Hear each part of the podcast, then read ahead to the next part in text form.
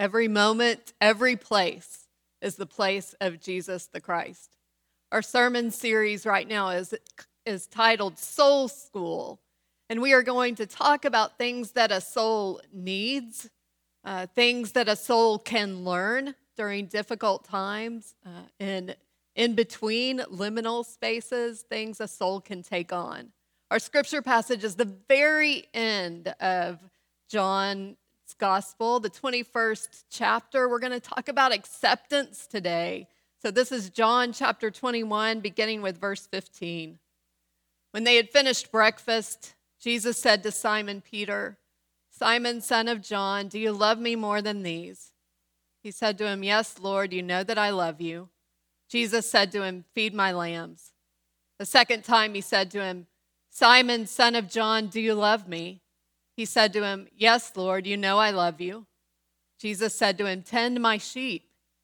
He said to him a third time, Simon, son of John, do you love me? Peter felt hurt because he said to him a third time, Do you love me? And he said to him, Lord, you know everything. You know that I love you. Jesus said to him, Feed my sheep. Very truly, I tell you, when you were younger, you used to fasten your own belt and go wherever you wished. But when you grow old, you will stretch out your hands, and someone else will fasten a belt around you and take you where you do not wish to go. He said this to indicate the kind of death by which he would glorify God. After this, he said to him, Follow me. I want to ask you to think of someone that you love. Think of someone that you love without question.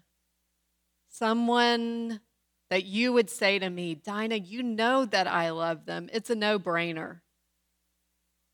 When you think of this person, do you have to try really hard to love them? Is there a lot of effort on your part that goes into loving them? Do you consider your love for them an achievement? I'm guessing the answer is no. There's no forcing the will to love. Love is not an achievement, it's a receiving, a receiving of some gift of relationship.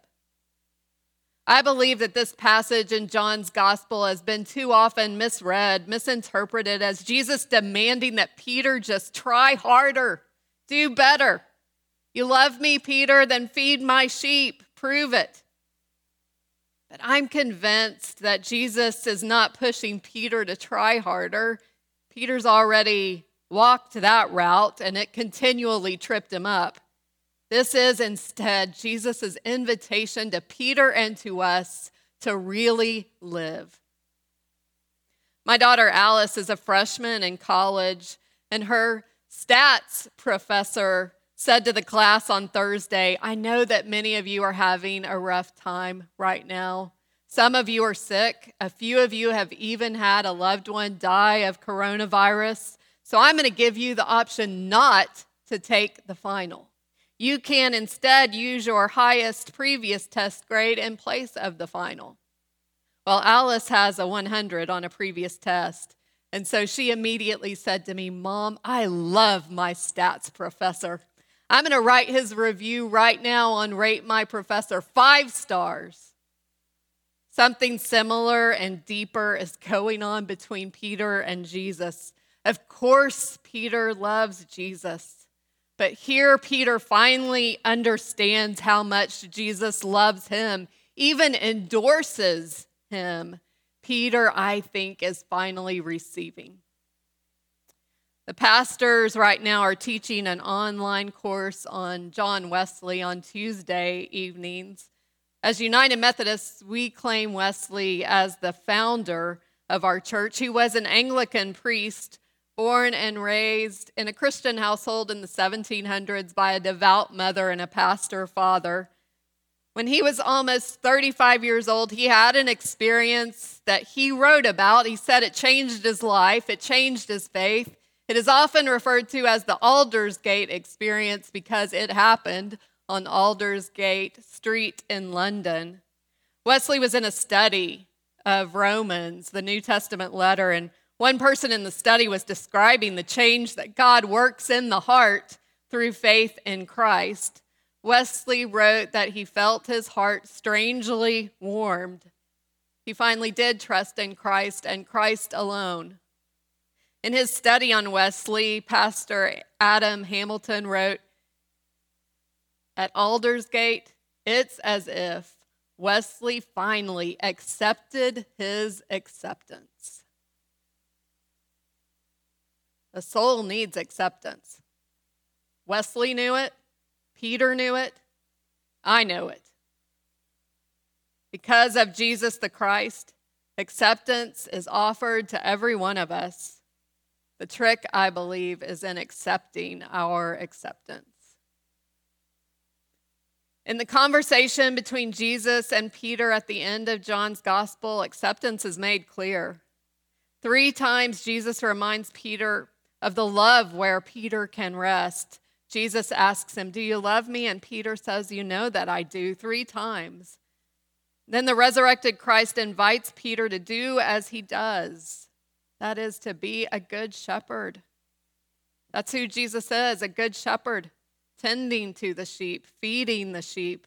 And this invitation has no limits for Peter. Jesus makes it clear that any restrictions that Peter could imagine, any restrictions that he has previously experienced, have been lifted. He can now follow Jesus to the end. And church tradition is that Peter does just that. He stays a while in Jerusalem and then he moves to Rome, where followers of the way are being persecuted. He leaves the city of Rome to escape, but on the road he receives a vision of the Christ where he returns, and it is there that he dies a martyr. Chapter 21 of John's gospel has this really strong connection to chapter 13 of the same gospel. There are simply too many threads, too many specific words in the two scenes for there not to be a correlation. Things like God's glory and the concept of love, and the number three. The three denials of Peter that are predicted in chapter 13, they do happen, and they are redeemed in chapter 21 by three statements of love, three statements of acceptance and endorsement. In chapter 13, beginning with verse 31, at the end of the Last Supper, Peter makes this really pretentious boast in front of the other disciples Jesus, I, I will lay down my life for you, or I love you more than any of these. So when the resurrected Christ begins in chapter 21 with Peter, do you love me more than these? I think he's smiling. I think they both are. It's an inside joke that the reader is in on too. It's here that Peter gets permission, even an endorsement to lay down his own life he wanted to follow Jesus. He wanted to follow Jesus where he was going, but he couldn't. It was too much. Jesus knew that it would be. But now, now Peter can follow Jesus as far as he desires, as far as he longs, even to the end. Chapter 13 is also where we get this new command from Jesus love one another as I have loved you. There is, I believe, a love that can only be revealed in relationship. And by the end of the gospel, we see this love. It's sacrificial, it's unconditional, it's a redeeming love. It is a love that accepts everything and everyone, a love that goes all the way. Bishop Desmond Tutu wrote, What a tremendous relief it should be to discover that we don't need to prove ourselves to God. We don't have to do anything at all to be accepted. That is what Jesus came to say. You don't have to earn God's love. It's not a matter of human achievement. You exist because God loves you already. You and I exist. The very breath inside of us is there because God loves us already. We are accepted. I believe that it's true. But do we practice this truth? Do we live it out? Thomas Bandy is a well known church consultant. And this week, I read his thoughts on what's happening among us during this pandemic. He wrote, It seems that there is a new spirit of forgiveness and acceptance in the air. Phrases like, we're all in this together and we're here for you, are commonly used. And people are reconnecting. They're reconnecting with friends from afar and relatives they haven't seen in a while and neighbors that they didn't know they're connecting with. There is a spirit of acceptance in the air. However, later in the article, he cautioned the top reason that people continuously give to not participate in a church? It's too judgmental. People don't want to be told what to think or what to do.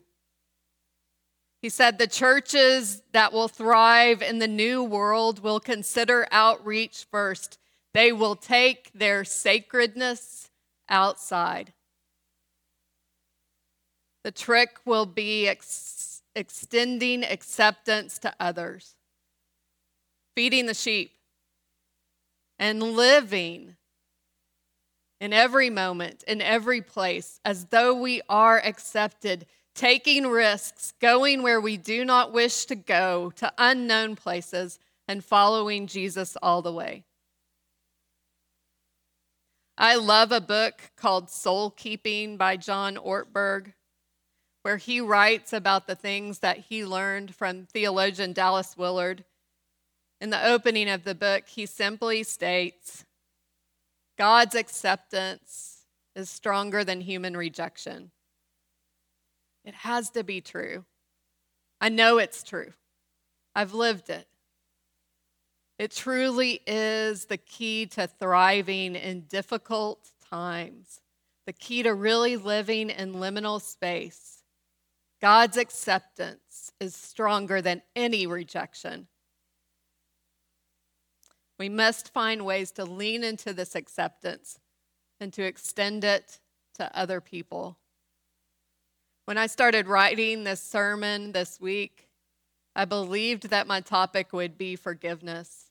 It's the way I've always heard this scripture passage preached that this is a story about forgiveness. But what I've come to learn this week is that forgiveness at its very core has acceptance. Acceptance is foundational to forgiveness, as well as the death of unrealistic expectations and the promise of new life to follow Jesus all the way. Would you pray with me? Eternal God, your great love for us is first. We seek to rest in your acceptance. Would you remind us that we are enough and help us to share this good news? May other people come to learn of their enoughness by how we treat them. We ask this in the name of Jesus the Christ. Amen. We are now going to celebrate an agape feast. And so I hope that you have in front of you a candle, a Bible, a glass of water, a piece of bread, or a cracker. God is with us. We are not alone. Christ is with us. The risen one has met us, blessed and fed us on the road that leads us home. The community of the Holy Spirit is with us. We gather with the communion of the saints in light throughout history and with God's people around the world. With brothers and sisters, absent in body but united in the Spirit, we pray. Holy One, Trinity of grace and power, Maker and Mother, beloved and lover, Father and friend, thanks be to you, O God. You are ever the Father who gives us bread, not stones you are the mother who never forgets we're her own. From the beginning of life to the closing of time, you are the one who is with us to the end. And so, with all who breathe on earth and all who sing in heaven, we praise your name and we join creation's song. You are the one, the earth is your handmade work, the skies you laid them wide, beauty unfurled horizon to horizon, Creation to creation sings your name.